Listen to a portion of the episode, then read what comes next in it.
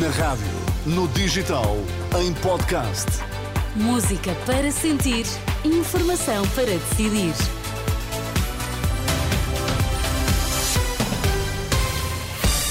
Vitor, quais são agora os títulos em destaque?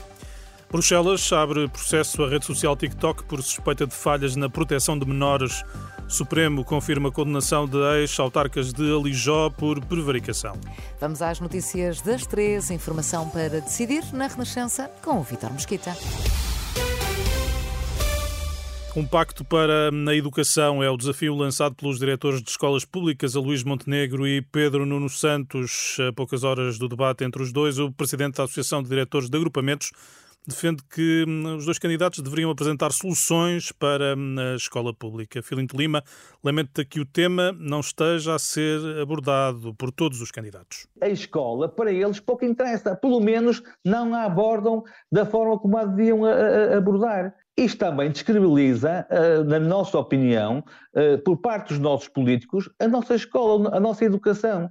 É importante também que eles ponham na agenda política a escola, a escola pública, mas sobretudo a, a educação, que é o baluarte de qualquer país democrático. O apelo do presidente da Associação de Diretores de Agrupamentos e Escolas Públicas, Filinto Lima, ouvido por Carla Fino.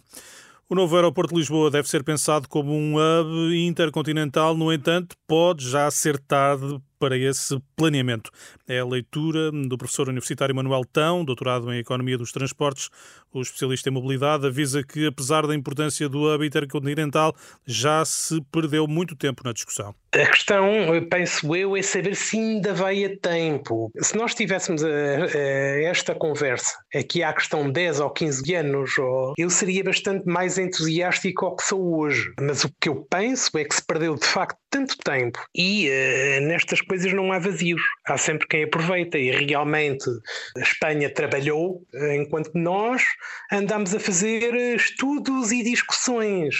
Certo de uma entrevista hum, de eh, Manuel Tão, professor universitário, ao jornalista hum, João eh, Pedro hum, Quezado.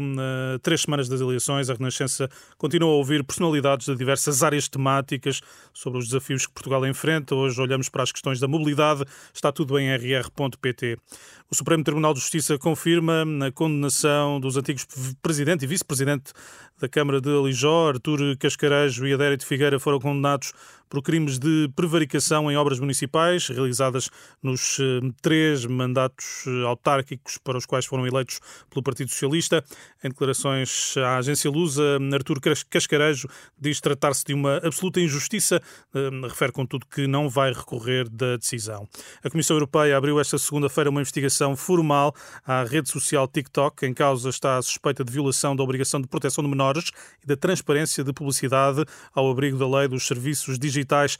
A plataforma rejeita as alegações de Bruxelas e espera ter a oportunidade de explicar o trabalho de proteção de menores que garante tem em funcionamento. A União Europeia anunciou o lançamento de uma missão no Mar Vermelho. Vai ser de natureza defensiva, não se prevê qualquer ataque terrestre aos rebeldes úteis. O chefe da diplomacia da União, José Borrell, escreve no X que a missão visa contribuir para o restabelecimento da liberdade de navegação e para a proteção da marinha mercante. Vitor, até amanhã. Até amanhã, Sónia.